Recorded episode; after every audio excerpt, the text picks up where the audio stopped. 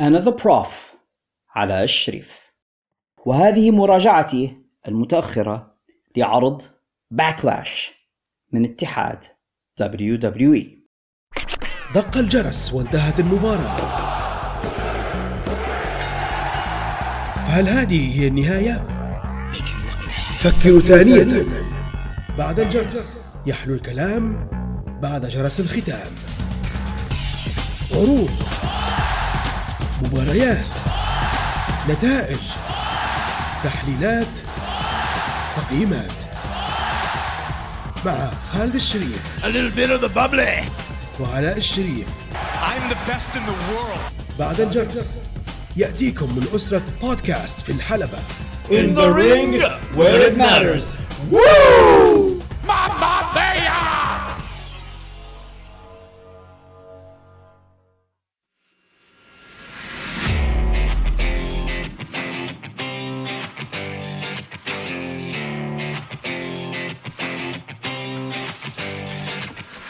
بسم الله الرحمن الرحيم. أعزائي المستمعين في كل مكان السلام عليكم ورحمة الله وبركاته وأهلا وسهلا بكم إلى هذه الحلقة المتأخرة من بودكاست بعد الجرس حيث يحلو الكلام بعد جرس الختام.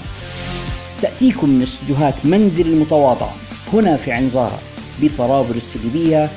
معكم من هناك كما العادة محدثكم ذا على الشريف.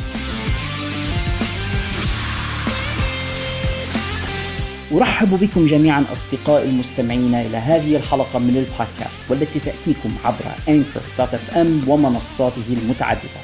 Google Podcast، Apple Podcast، Spotify يمكنكم العثور علينا على Podbay، Podbean، بقية المنصات الأخرى.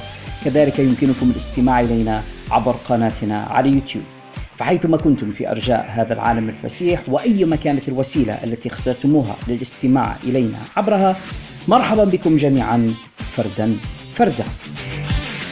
أعتذر أصدقائي لتأخري في تقديم هذه الحلقة ولتأخري بصفة عامة عن تقديم الحلقات حقيقة الفترة الماضية كنت ولا زلت إلى الآن أعاني من مرض ربما أتكلم عنه بتفصيل أكثر في الحلقة المقبلة من بودكاست في الحلبة إذا سمح المجال بذلك.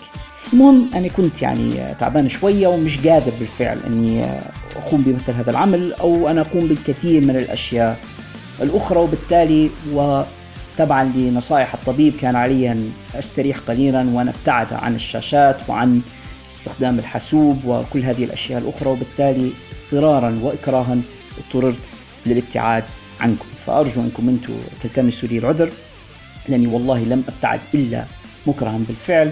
ويقول الله تعالى في القرآن الكريم ليس على المريض حرج ولكن استشعرت بضرورة الخروج بهذه الحلقات في هذا الوقت لا سيما وأن عالم المصارعة بدأ يلح علينا من جديد بالمزيد من العروض ومن الأحداث. الأسبوع المقبل حيكون عندنا حدثان في نفس الوقت. تقريبا حيكون عندنا عرض Night of Champions من ال WWE وفي الليلة التالية حيكون عندنا Double or Nothing من اتحاد AEW فكان لزاما أن أخرج بهذه الحلقة اللي نغطي فيها هذا العرض الحشوي بصراحة على قولة أخونا خالد الشريف واللي ملوش ستين ألف لازمة زي ما أخونا المصري هذاك يقول.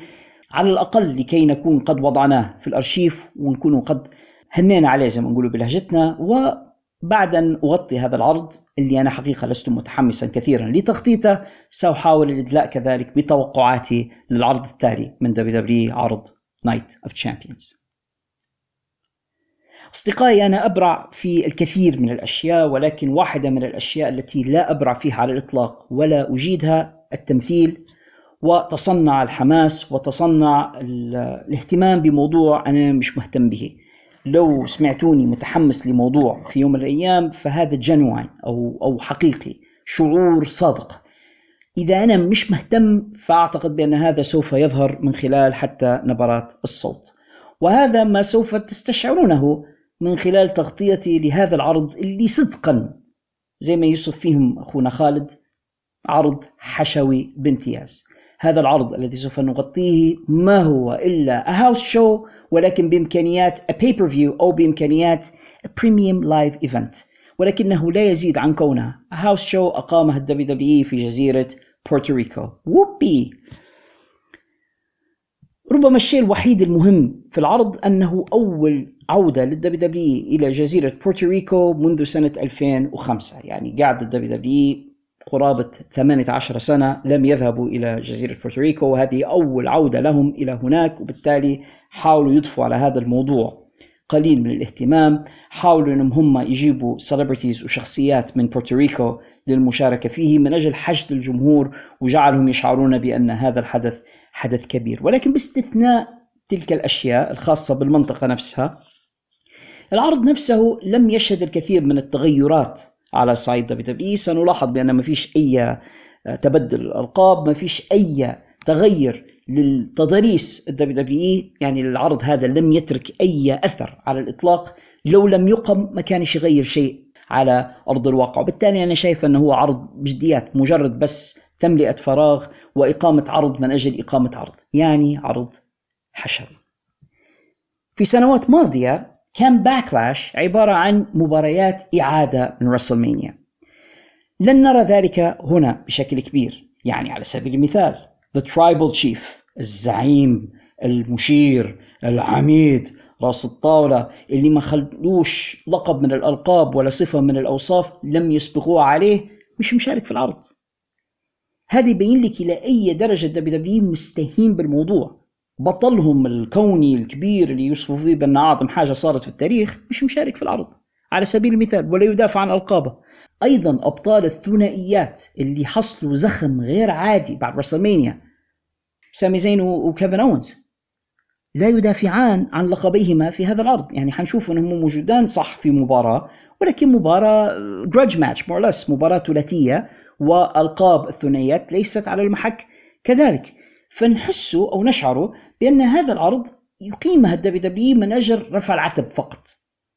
انه مجرد أن لابد من نقيم عرض فأقمنا هذا العرض ولما لا نذهب إلى بورتوريكو ولما لا نستغل بأن باد باني هذا المطرب الذي لا يطرب واللي إحنا عندنا معاه علاقات ما وأنه يشارك أحيانا في عروضنا وأنا حقيقة ما زال مش قادر إني wrap my head around this أو إني أستوعب هذه الفكرة إن باد باني مصارع أنا مش قادر استوعب ان باد باني مغني. أنا سمعت لبعض الأغاني وحقيقة ما في شيء يعني.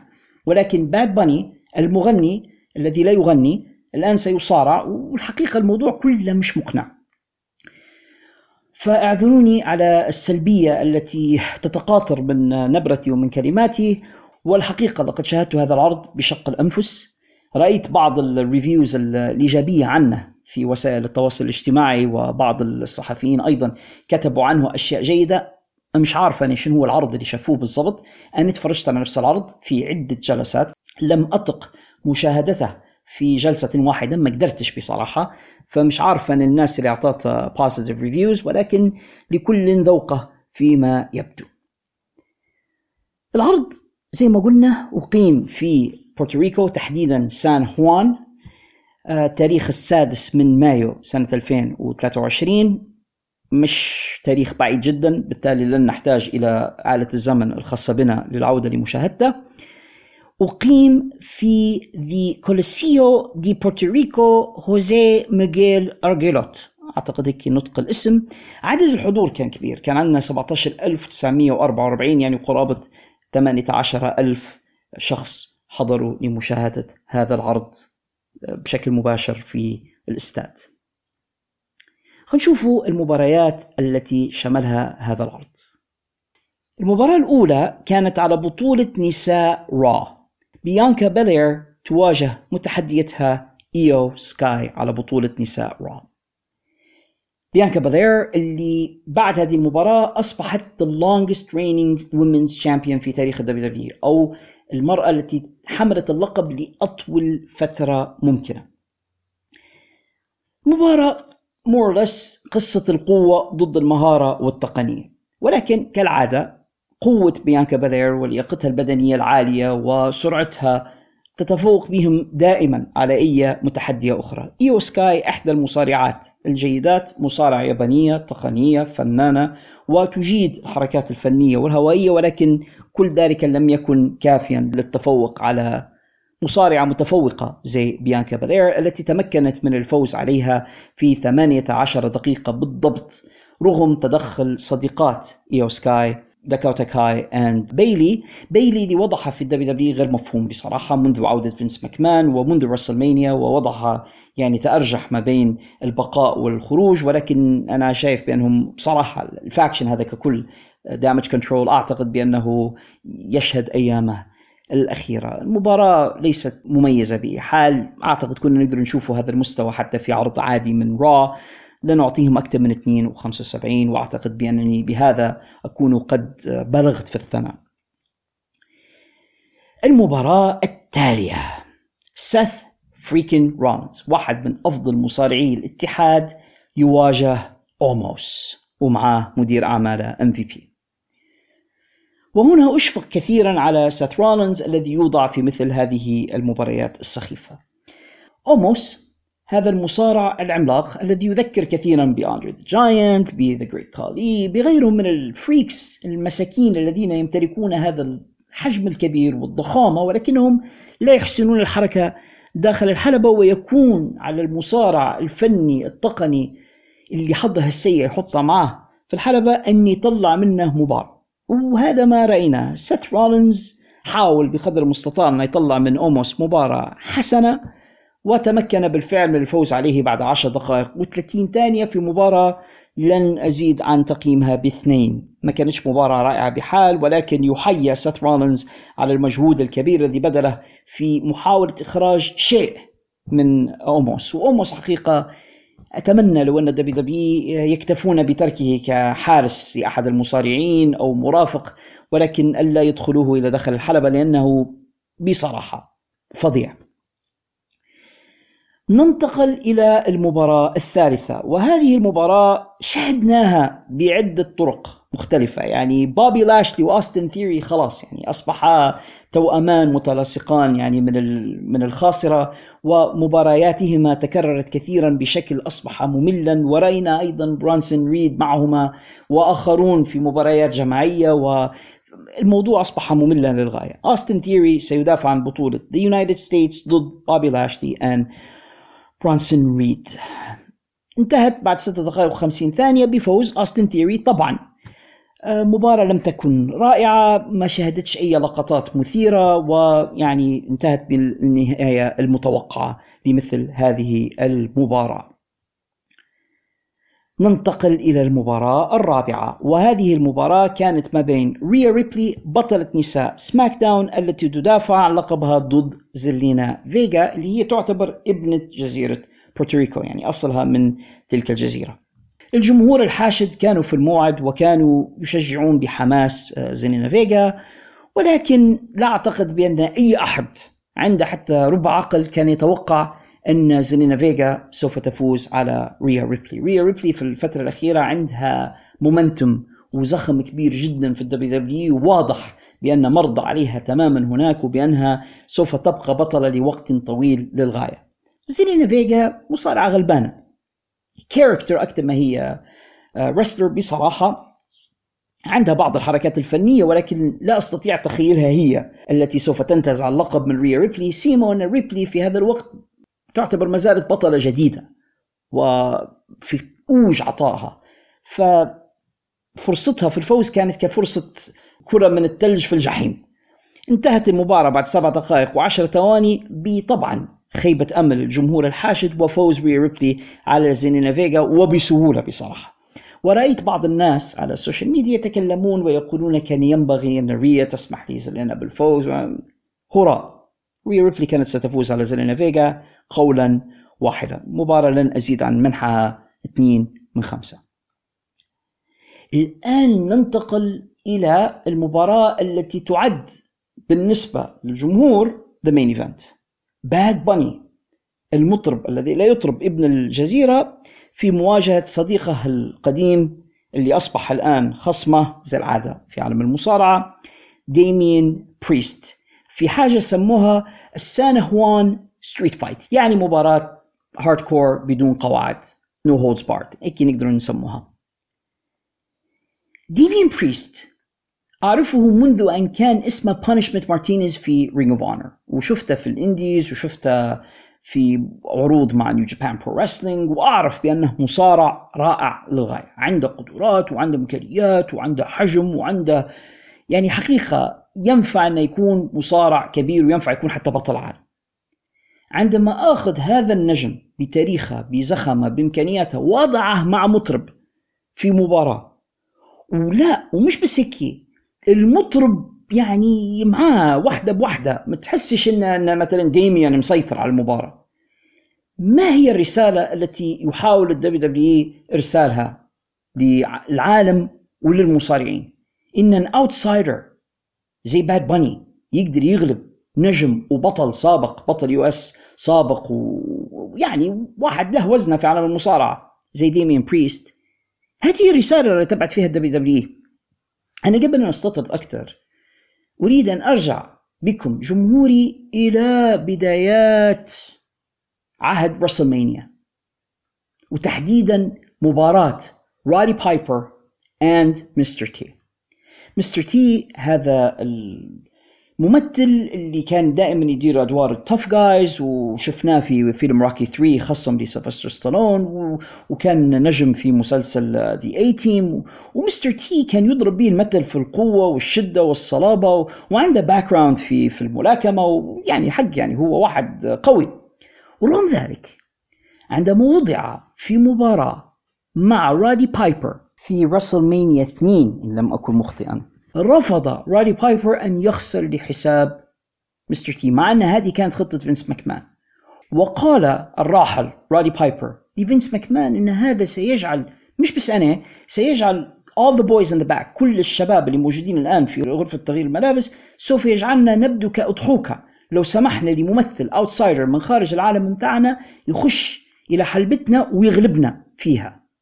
ولم يسمح رادي بايبر ل Mr. T بالفوز عليه. فضل إنه ينهي المباراة بال disqualification وعلى فكرة لما دارها بايبر يعني هو خرج على القواعد بطريقة لم تكن متوقعة. هو أخذ كرسي ورماه على Mr. T من أجل أن ينهي المباراة. وفضل ذلك على أن يسمح ل Mr. T بالفوز عليه كما كان مقررا في السيناريو. لأن بايبر كان يفهم بالضبط ما معنى أن outsider أن ممثل يدخل عالم المصارعة ويفوز على المصارعين. لما داروها في WCW وجابوا الممثل ديفيد أركيت وسمحوا له بالفوز ببطولة WCW برغم أن الموضوع كان على هيئة نكتة وبطريقة هزلية وأعتقد بأنني قد تكلمت عن تلك القصة في بعض حلقات بودكاست في الحلبة كان ذلك المسمار الأخير في نعش WCW خلاص WCW انتهت. WCW وصلت إلى الحضيض وبعدها كانت مسألة أيام قبل أن يقفل الاتحاد أبوابه. أنا مش عارف من هو المسؤول عن كتابة هذه القصص أو هذه السيناريوهات في WWE اليوم. لكن إذا كان بابا فينس هو الذي فعل هذا فأنا أعتقد أن فينس ماكمان يحاول بالفعل أنه هو يقتل الكيان الذي صنعه. إنك تحط نجم زي ديميان بريست في مواجهة مغني زي باد باني وبعدين المباراة بينهما ندية ونرى باد باني يعني يقد هيك إحنا نقولوا بلهجتنا في طرابلس يعني واحدة بواحده مع ديميان بريست. وديميان بريست مش عارف يغلبه إلى أن يتدخل أصدقائه. يعني تجي عصابه The Judgment Day لكي يتدخلوا لمساعدة ديميان ضد باد باني لأن خلص ما عادش قدرنا على Stone Cold باد باني فيأتوا عصابة the LWO the Latino World Order لمساعدة باد باني ضد The Judgment Day وطبعا حيفرحوا الجمهور الحاضر. طلعوا لنا سافيو فيجا هذا واحد من أساطير ال WWE في التسعينات من بورتوريكو. وبعدين شفنا كارليتو جاء هو الآخر للتدخل. وبعدين أصبح الموضوع free for all شفنا ري ميستيريو وابنه دومينيك وبقية القصة الخزعبلية إياها. ولينتهي الموضوع في النهاية بفوز باد باني على ديميان بريست مباراة مدتها 25 دقيقة. أعتقد أن الشيء الوحيد الذي استفادوه من هذا كله أنهم هم فرحوا الجمهور الحاضر أنهم شافوا مغني شهير من جزيرتهم يفوز على مصارع في منتصف الحلبة. ولكن أنا أستطيع أن أقول كبروا أربعا على ديميان بريست انتهى الموضوع خلاص. أنا لا أستطيع بعد هذا أن أقتنع بديميان بريست كمصارع. بعد ما غلبه باد باني. تقدروا تقولوا علي old school أكثر من اللازم قولوا متعصب أكثر من اللازم قولوا اللي بتقولوه. أنا حقيقة I'm offended أن يسمحوا ل celebrity outsider أنه يفوز على مصارع بهذه الطريقة حتى ولو كانت a street fight. موضوع ما كانش ليه 60 ألف لازمة مش حنقيمها بأكثر من واحد. ننتقل إلى المباراة التالية وهي The Bloodline. سولو سيكاوا ومعاه جاي أوسو and جيمي أوسو ضد فريق المؤلف من مات ريدل كيفن أوينز and سامي زين جدير بالذكر إن مات ريدل عنده ثار مع سولو سيكوا يعتبر بأن سولو سيكوا بحسب القصة هو الذي أخرجه من الحلبة من شهر ديسمبر الماضي. فمات ريدل الآن يريد الانتقام من سولو. يتحالف مع فريق كيفن اونز and سامي زين وينضم إليهما في مواجهة بقية عصابة ذا بلاد لاين 6 man tag team match ليست على الألقاب. كانت مباراة جيدة إلى حد ما. لا أستطيع مقارنتها بمباراة ذا اوسوس ضد فريق سامي and كيفن في رسلمانيا اللي كانت بالفعل كلاسيك من رسلمانيا الماضية. هذه مباراة لا تقارن بها برغم الأداء الجيد جدا من سامي ومن كيفن and ذا اوسوس ولكن مش مش نفس المستوى في النهاية. تحس أن في فرق تحس أن وجود مات ريدل ولو أن مات ريدل مصارعة جيد ولكن مش منسجم مع الآخرين. يعني تحس كأنه واحد مختلف مش منسجم مع البقية. آه، لم أستمتع كثيرا بالمباراة. مش نشاز. أعتقد إنها كانت واحدة من المباريات الجيدة في العرض ربما كانت من أفضل مباريات العرض.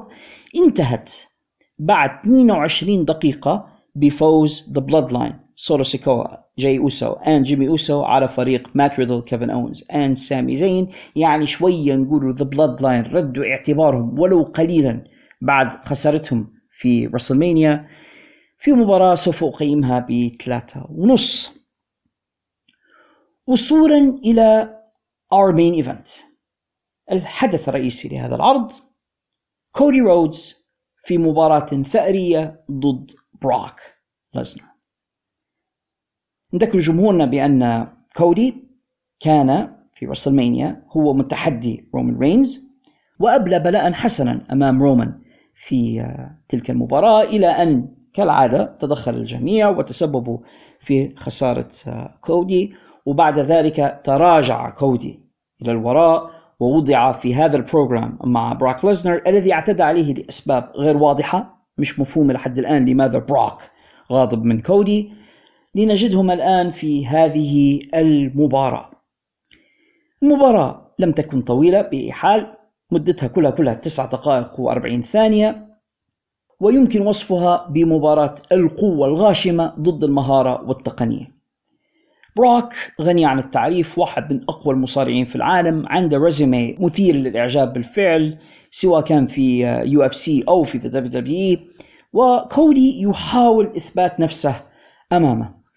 رأينا الكثير من الحركات التقنية من كودي ومحاولات الإخضاع التي تمكن آه، براك من الخروج منها. براك بدوره يحاول أخذ كودي إلى suplex city ومهمة كودي في المباراة تجنب ذراعي براك الطويلتين ومحاولة البقاء بقدر المستطاع بعيد عن متناوله لأنه لو تمكن فعلا من الإمساك به الموضوع منتهي. حيحطه في suplex city.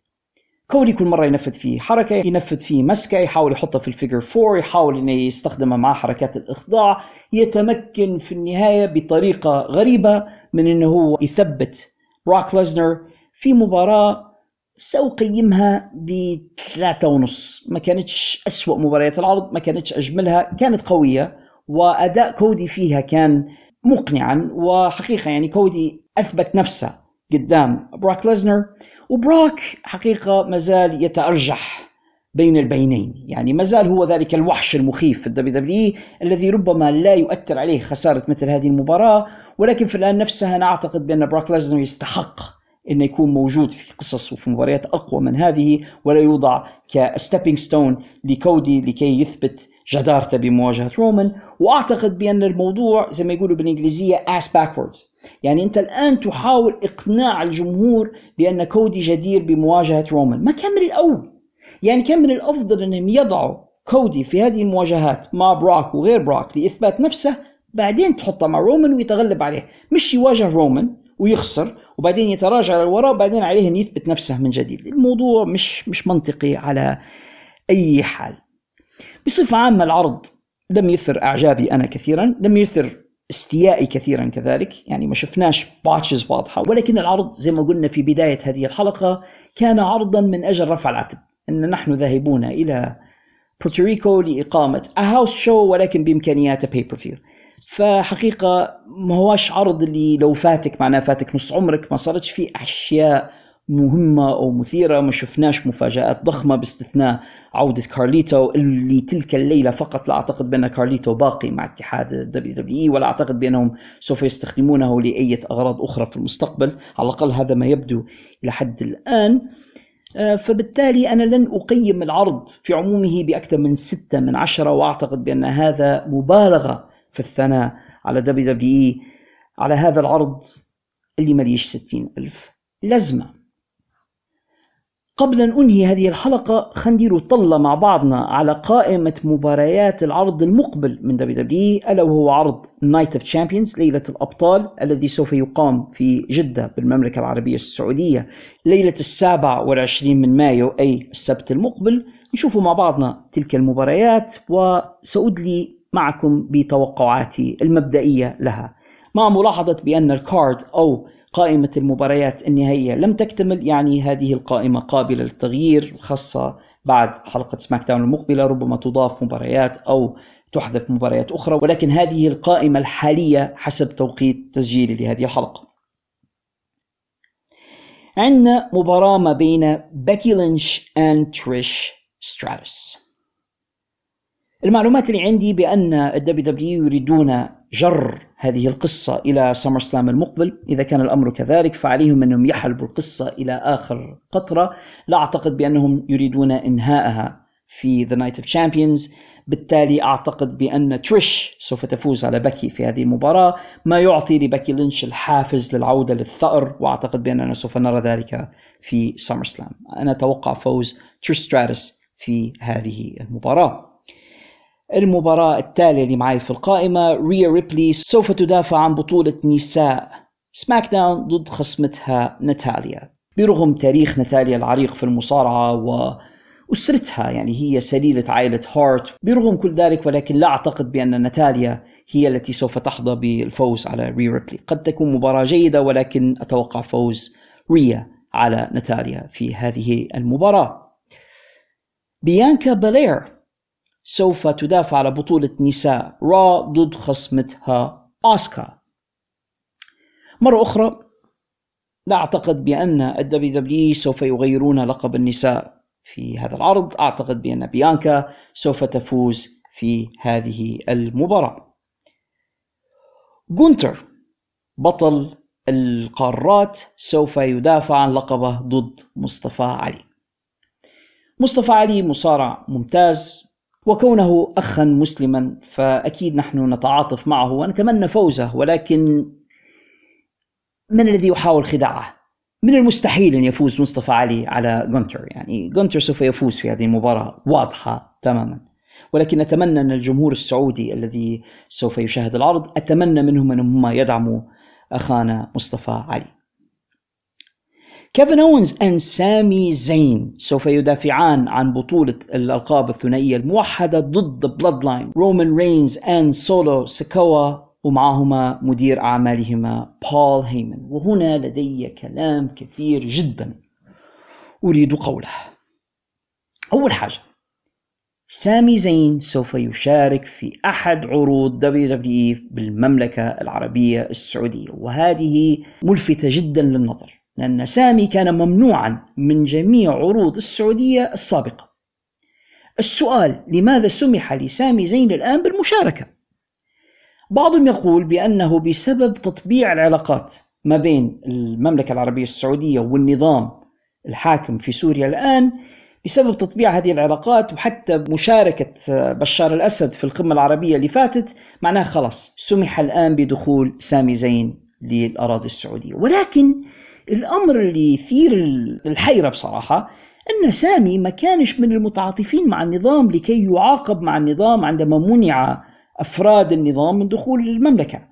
بالعكس اللي تابع سامي زين على وسائل التواصل الاجتماعي واللي يعرف سامي زين عن قرب يعرف بأن سامي كان في الواقع وما زال معارضا للنظام السوري. سامي أحد المعارضين سامي منحاز للثورة سامي مع ثورة الشعب السوري ضد النظام.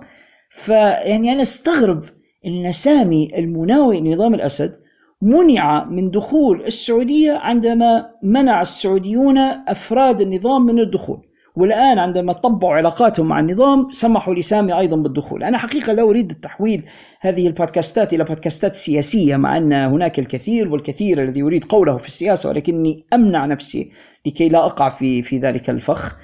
وأريد إبقاء الموضوع خاص بالمصارعة فقط ولكن بصراحة أنا لا أفهم آه، سبب ما حصل مع سامي زين. ولكن الحمد لله يعني حصل خونا سامي وأخيرا شرف آه، المشاركة أمام الجمهور السعودي الذي يتمنى أيضا أن هم يدعموه. الجمهور السعودي جمهور آه، راقي جمهور رائع جمهور فاهم لهذه اللعبة. وسامي رهو أخوكم. مسلم وعربي أتمنى بالفعل أنه هو يحظى بكرم الاستقبال وبالتشجيع الكبير. وسمعوا الناس محبتكم لأخوكم العربي والمسلم سامي زين.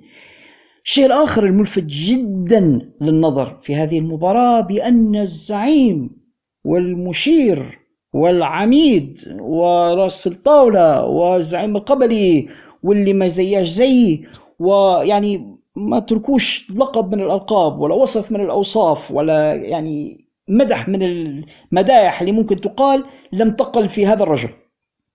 والمفروض أنه هو البطل المزدوج البطل الموحد للألقاب اللي ما خلاص يعني موحد القطرين. رومان رينز لن يدافع عن ال Universal Championship في the Night of Champions يعني هي ليلة الأبطال. وانت بطل الأبطال المفروض ماشي تدافع عن لقبك. لا انت ماشي مع ابن عمك للتحدي على بطولة الثنائيات يعني بطولة أخرى. حتحدى سامي زين وكيفن أونز عليها. طيب ليش ما تدافع عن لقبك؟ شن شنو الفكرة يعني؟ وبعدين يجيك واحد يقول لك والله هذا حامل اللقب لمدة ألف يوم. هو كذا ألف يوم لكن قديش مرة دفعت عن اللقب يا رومان هذا السؤال أتمنى أن البعض من جمهور رومان اللي هم مهووسين به أن يسألوا أنفسهم. أنتم تقولون لنا أنه هو أعظم بطل و قداش مرة كم مرة دافع رومان عن اللقب منذ أن فاز به؟ ما نتكلمش على توا على اللقب الثاني بتاع Raw نتكلم على اللي أخذه بطولة SmackDown اللي الآن يحسبوا بها الألف يوم. كم مرة دافع عن اللقب؟ لو بس تجاوبوا هذا السؤال تعرفوا أن في مشكلة حقيقية حتى في طريقة تقدير المصارعين. وأنا شايف انه حقيقة إن رومان is very over يعني واخذ قدر من النفخ وقدر من التعظيم لا يستحقه بس فإنك أنت جاي الآن إلى السعودية باش تقول إنه والله أنا الآن بطل ألف يوم كويس.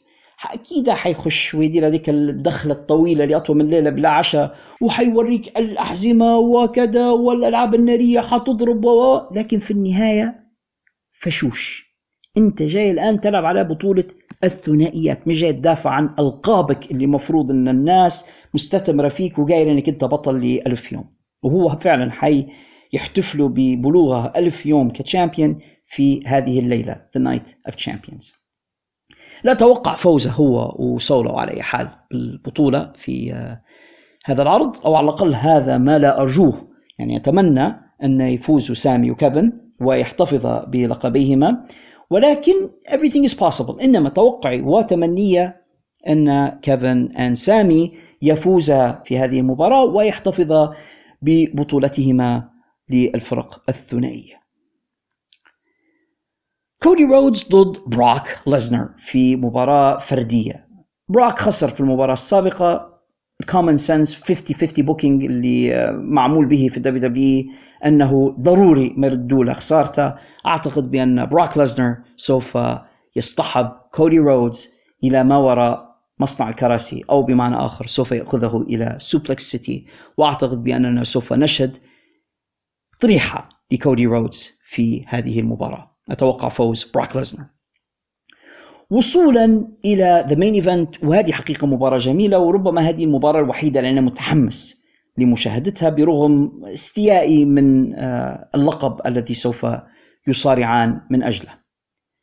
سيث رولينز سوف يواجه اي جي ستايلز في نهايات البطولة المصغرة اللي نظمتها ال WWE على بطولة World Heavyweight Championship الجديدة أنا سوف أتكلم معكم بإذن الله في الحلقة المقبلة من بودكاست في الحلبة بالتفصيل عن رأيي في هذا اللقب الذي تم استحداثه ولكن ليختصر كل ذلك الكلام الذي أنوي قوله أستطيع أن أقول بأن هذا الحزام الذي تم استحداثه لبطولة را ما هو إلا بمثابة ميدالية فضية أو حزام طردية. بعد أن أخذ رومان الحزامين معا وأبقاهما لديه ورفض أن يدافع عن أي منهما. فكان لابد ما يكون في بطولة ل Raw وبالتالي تم استحداث هذا الحزام.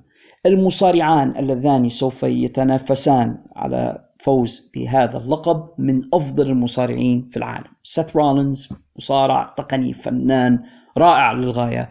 اي جي ستايلز واحد من أفضل المصارعين. ليس فقط في هذا الجيل ولكن على مر العصور. وبالتالي أنا متوقع تحفة فنية ما بينهما شريطة إن كليهما يكون في حالته البدنية. يعني لو اي جي ان سيث رولينز في حالتهما القصوى peak condition من غير مشاكل أنا متوقع أن يقدما واحدا من أجمل المباريات. ليس الليلة فقط بل ربما واحدا من أجمل مباريات السنة. وبمقدورهما بالفعل تقديم مثل تلك المباراة. من أتوقع أن يفوز بها أنا أميل إلى أن اي جي ستايلز هو الذي سوف يفوز بالمباراة. الجميع يحاول التخمين بأن سيث سوف يفوز والجميع يعتقد بأن حظوظ سيث هي الأقوى ولكن لا أعتقد بأن الفوز بهذا اللقب يخدم سيث رولينز أنا أعتقد بأن سيث رولينز يستحق أن ينافس على البطولة الكبرى.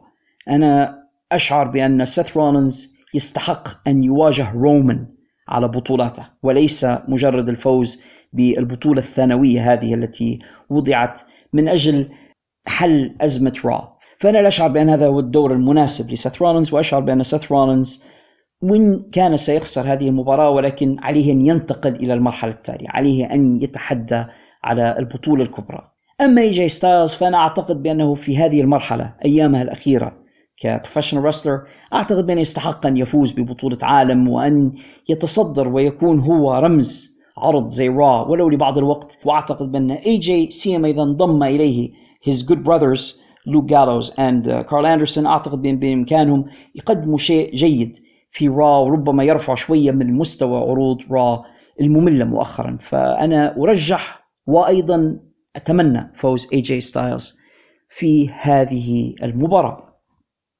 هذه كانت تغطيتي لعرض Backlash من اتحاد WWE الذي أقيم في بدايات هذا الشهر والذي لم أتمكن من تغطيته بسبب ظروف صحية ألمت بي وما زالت في الواقع معي هذه الظروف وإن تحسنت صحتي قليلة ولكن ما زلت أعاني من بعض بقايا ذلك المرض نتمنى من جمهورنا أن يدعوا لي بالشفاء وكذلك توقعاتي لعرض Night of Champions الأسبوع المقبل في المملكة العربية السعودية.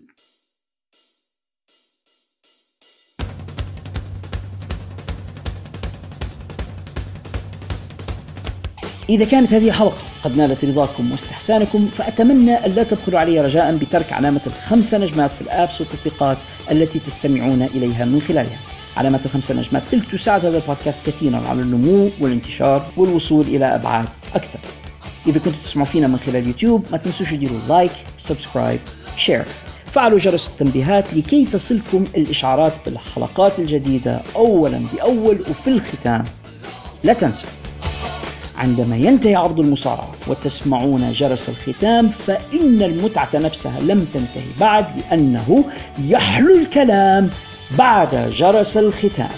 Oh yeah dig it إلى أن يجمعني بكم اللقاء في حلقات مقبلة وتغطيات مقبلة. استودعكم الله الذي لا تضيع ودائعه. والسلام عليكم ورحمة الله وبركاته. كان معكم محدثكم ذا بروف على الشريف Goodbye and good night. Bang!